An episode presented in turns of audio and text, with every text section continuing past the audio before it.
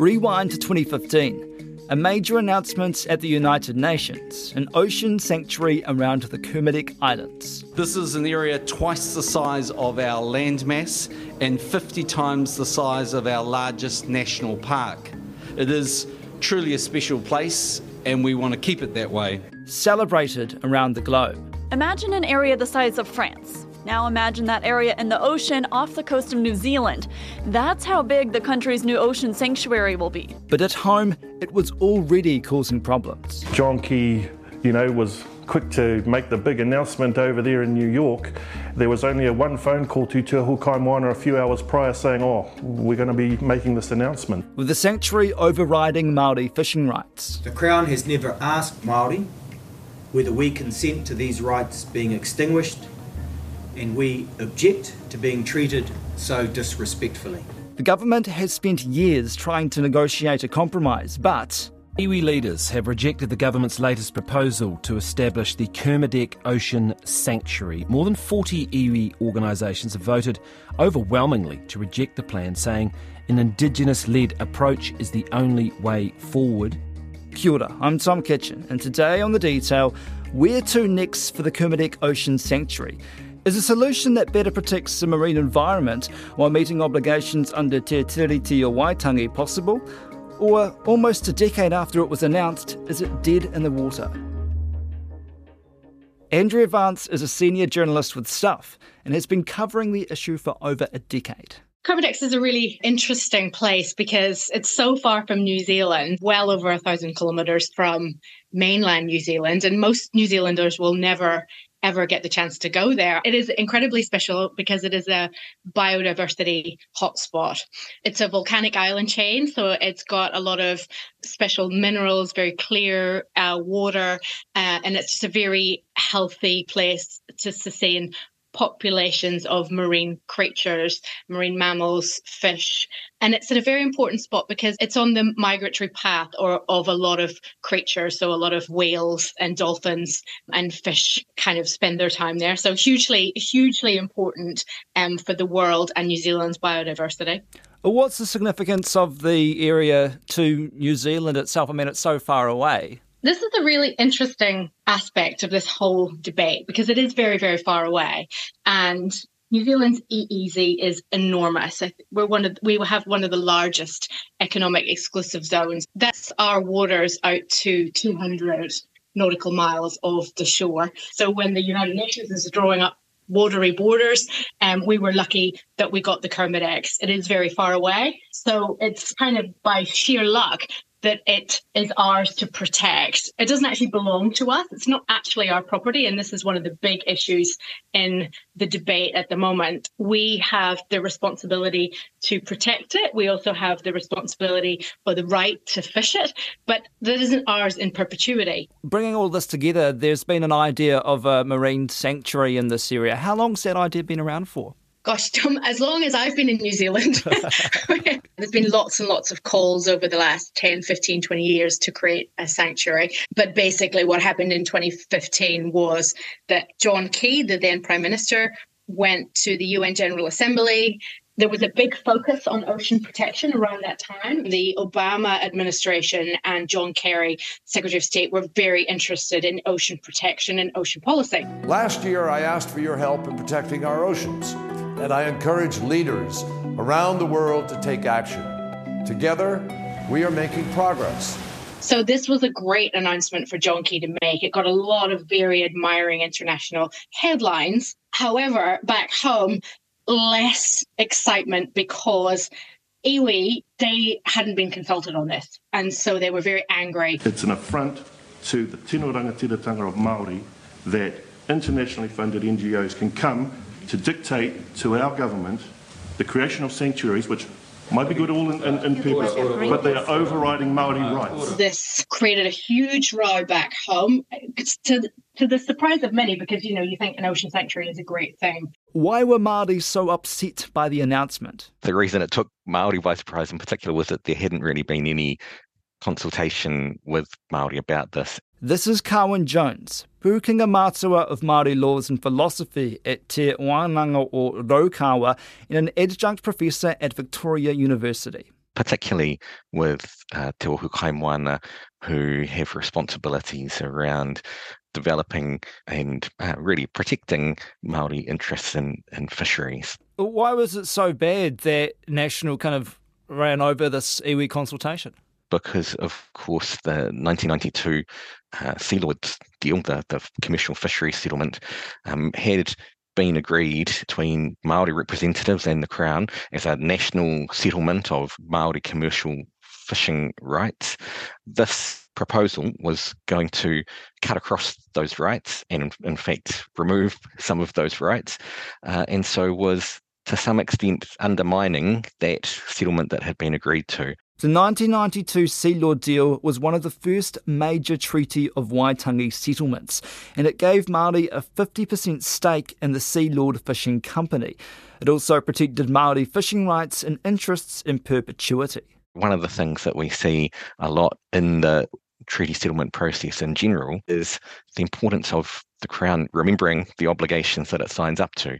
Part of the reason why we have uh, working through a historical treaty settlement process in the first place is because the Crown has not remembered or implemented the obligations that it signed up to. And so, with these modern treaty settlements, beginning really with the, the Sealords deal, that was the first of the, the kind of modern treaty settlements. It's really important that the Crown sticks to those obligations. And if it wants to change the rights that are protected there, then it must engage with Maori on those.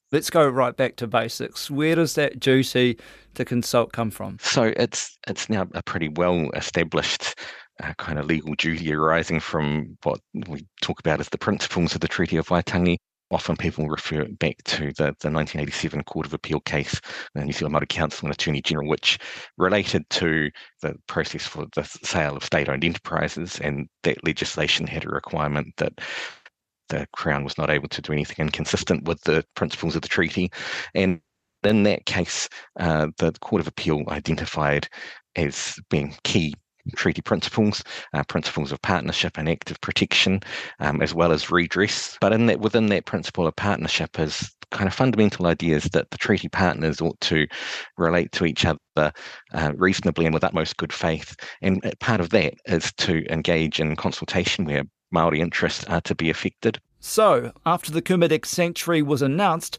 what action did Maori take? Here's Andrea Vance again the Maori Fisheries Trust or Commission that represents the rights and interests of iwi in this space, they launched legal action because it felt that it's overturned the rights that are enshrined in this deal.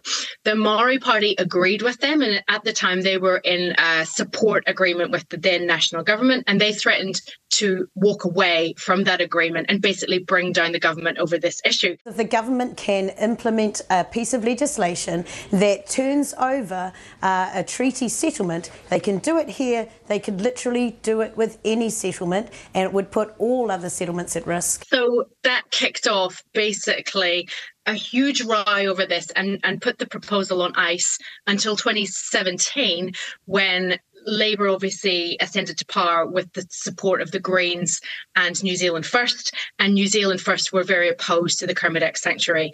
They didn't want to support it. The government then decided that it would quietly, behind the scenes, negotiate with Te Ohu Kaimoana, the Fisheries Trust, um, and to a lesser extent, Mana Whenua, which is Ngāti Kuri. They were being done by David Parker and Kelvin Davis. It's been really difficult to find out what's been going on. These negotiations and talks were shrouded pretty much in secrecy. But last year, they got very, very close to securing agreement. It looked like there was going to be an announcement to coincide in June with World Oceans Day, and that would have been Jacinda Ardern making that announcement, and that again would have been in a world stage context. You know, it would have been a big international announcement and would have looked great for New Zealand. What seems to have happened is that the government had managed to get TOKM over the line. TOKM is Te Ohu Kaimoana or to the point where they were going to hold a special meeting for their members to agree or reject this. But the government hadn't properly, as I understand it, been talking to Ngāti Kuri as Mana Whenua, and they were unhappy with that. And so the whole deal, as I understand it, didn't go forward. So fast forward and, and we're another year on. And what happened was the government made a number of concessions, wrote a supplementary order paper um, that would amend the current legislation that's sitting before Parliament, and that went to TOKM. TOKM had a special meeting this week in Wellington, and to the surprise of a lot of people, rejected the proposal. The government appears to have been blindsided by iwi leaders' decision to reject its latest proposal to establish a Kermadec ocean sanctuary. So, what was this proposal? What was on the table? It's just been voted down, as you said. The government thought it would get it over the line because it basically said that it would insert provisions into the legislation that would allow for compensation. So it would allow iwi who felt like their rights and interests should be met, should be compensated for. The legislation would allow that to happen. The previous piece of legislation, which was introduced by National, didn't do that. So that was quite a significant um, concession. It opened the door up to compensation. It would have been it wouldn't have been a huge amount of money, is the thing, because because the region isn't really fished. It's very very remote, and lots of types of fishing can't be done up there. Um, so the iwi have said that it's it's not about compensation. At the moment, TOKM are saying that it's a, about the fact that they want to design the sanctuary and have it be iwi and Maori led the statements that I've heard from Te Ohu Kaimoana right from back when this issue first came about was actually uh, the compensation wasn't the kind of sticking point for them. It wasn't what they were looking for particularly. It was more the concern around the government uh, asserting that it had a right to just make this decision unilaterally without engaging in proper consultation. As I say, it's a kind of action which has led to the need for the settlements of historical claims in the first place. The government not properly engaging with Maori, overriding Maori interests unilaterally, and not taking the time to remember its obligations that it signed up to. And you know, this 1992, um, in the scheme of things, is not really very long ago. To to remember, oh yes, actually, we agreed that to settle these commercial fishing claims, um, we were going to provide these rights and recognise these rights. To then undermine those without any real discussion and consultation is, in principle, a really concerning thing. No amount of, of money can make up for the loss of tino rangatiratanga or the erosion of tino rangatiratanga that uh, various activities of government have over the years have um, had an effect on in that way. I think in just about all the historical treaty settlements, we would much prefer to, for example, have, have their land returned rather than um, any amount of money for that co-governance as well. In this particular situation, Te Ohu Kaimoana have said that the co-governance that the government's proposing isn't enough yeah, that seems to be the case. And uh, again, if I'm interpreting what Te Ohu Kaimoana are saying correctly, the issue seems to be, you know, the government is talking about, well, we'll set up the framework for how things are going to work, and you can have some seats um, or some membership of this group. And what Te Ohu Kaimoana are saying, no, we don't want to participate in your process. We don't think your process is going to be effective either at dealing with the environmental issues or uh, helping the commercial fishing settlement to remain viable and sustainable. And so what they're saying is what Te Kaimoana is saying, we think we can provide a different way of doing things. We want to be able to lead design and the structure of that process and create a different way of thinking about co-governance than simply we'll decide the process and you fit in with that. Because, yeah, this is what the leaders of Te Ohu Kaimoana have been talking about, having an iwi-led Māori process. It would start with a blank piece of paper rather than a what we were received in 2015. That would be the first part. We would be using tikanga and kawa to be able to guide the, the principles. What do you think that could look like? Look, I, I, don't know exactly what Te Ohu Kaimoana is thinking about or what they have in mind, but you know the kinds of things that um, you would expect in a tikanga-driven process would be to have kind of centrally to think about uh, the relationships that are involved. We might talk about whanaungatanga or, or, or even whakapapa in that context, and have an emphasis on thinking about what the relationships are rather than than necessarily the kind of particular decision making split might be. That it, again that's kind of shift from thinking about numbers to thinking about relationships there. You'd expect that there'd be thinking about concepts like mana and how to recognise the mana and authority of the different parties that are involved. So that might be what's the kind of authority that's appropriate for Te to exercise, what might be appropriate in relation to those iwi who have particular mana whenua interests, what role is appropriate for government in that space.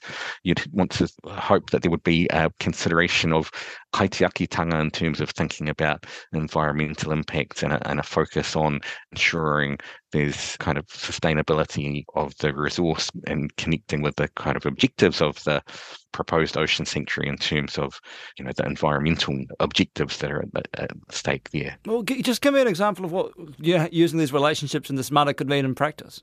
For example, what we see in relation to some of the settlements like the Whanganui River settlement. You've got a whole range of different entities which are both set up by the, the settlement and entities which are contributing into those. So, for example, you've got a recognition that that the river has its own legal personality, but so to speak, on behalf of the river, it's two people who are appointed to, one appointed by you, one appointed by the Crown to speak and be the voice for the river. But then you've got an advisory group that sits around them. You've got a group which is responsible for developing uh, the strategy. And each of these have a slightly different makeup. So one is very iwi focused, um, another has iwi participation, local government participation, and, and, broader participation in terms of different kinds of interests, forest and bird, fish, and game, those kinds of entities as well. But all of them are, are sitting within a framework which has these a statement of key values and principles about what's going to guide their decision making and actions in relation to the river. The, you know, the very famous one is ko te awa, ko ko You know, I'm the river and the river is me. And so that's from that statement of principle, if you like, then gets drawn out. Well, what does that mean in terms of how we might interact with the river. And so it then changes your framework in terms of if you are thinking about the river being bound up in your own identity and person, that changes the way you go about making decisions. So if you're thinking about in the context of Te Ohu Kaimoana, you know, they already have a, a kind of structure in place for how their kind of clusters of iwi organisations contribute to their governance and decision making. And so presumably they'll be drawing on, on those, but also, as I say, thinking about, well, actually, are there other particular interests in accordance with tikanga Māori that ought to have a particular say in this. So, for example, what's the role of, of those iwi that exercise particular mana whenua or, or mana moana, perhaps in this case, rights and obligations. And, and again, I think the other part of it, which I would hope is forming part of a, a tikanga based approach, is that there's an understanding that rights and obligations always go together in Te Ao Māori in a tikanga context.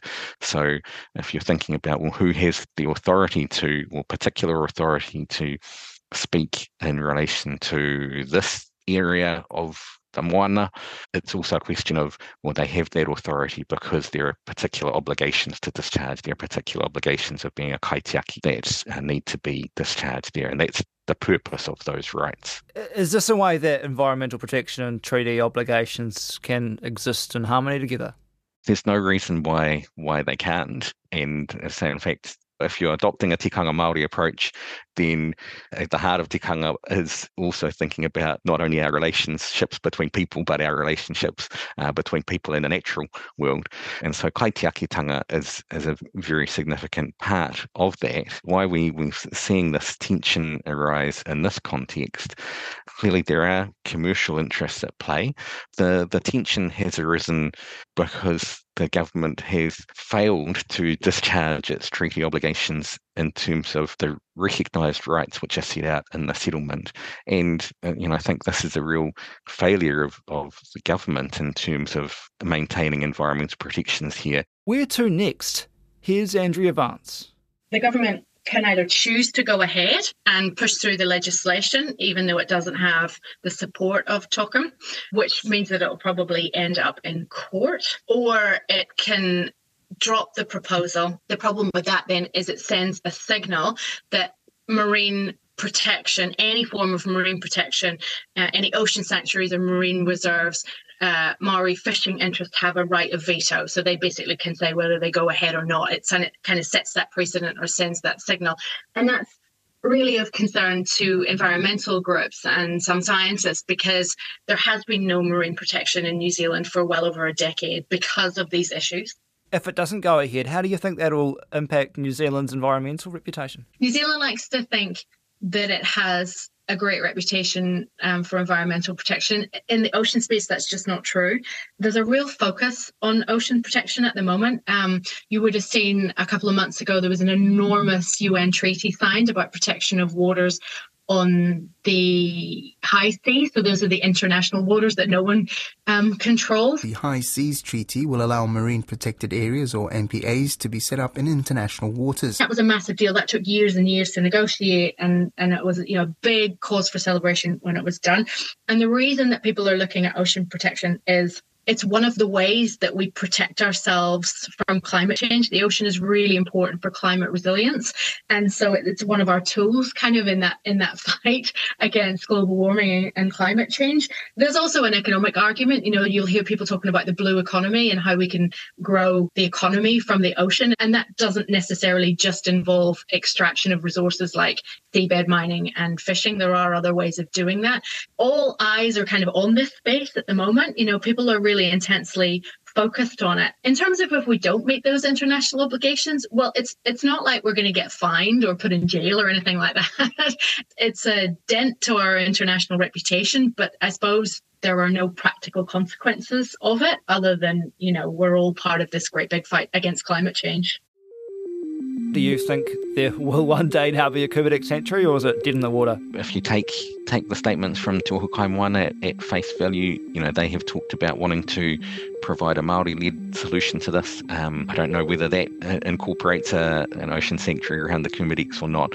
I wouldn't rule it out, and um, I would hope that there's scope for for those kind of environmental protections because I think we need them, but they need to be undertaken in a way which uh, effective and recognise rights that people hold.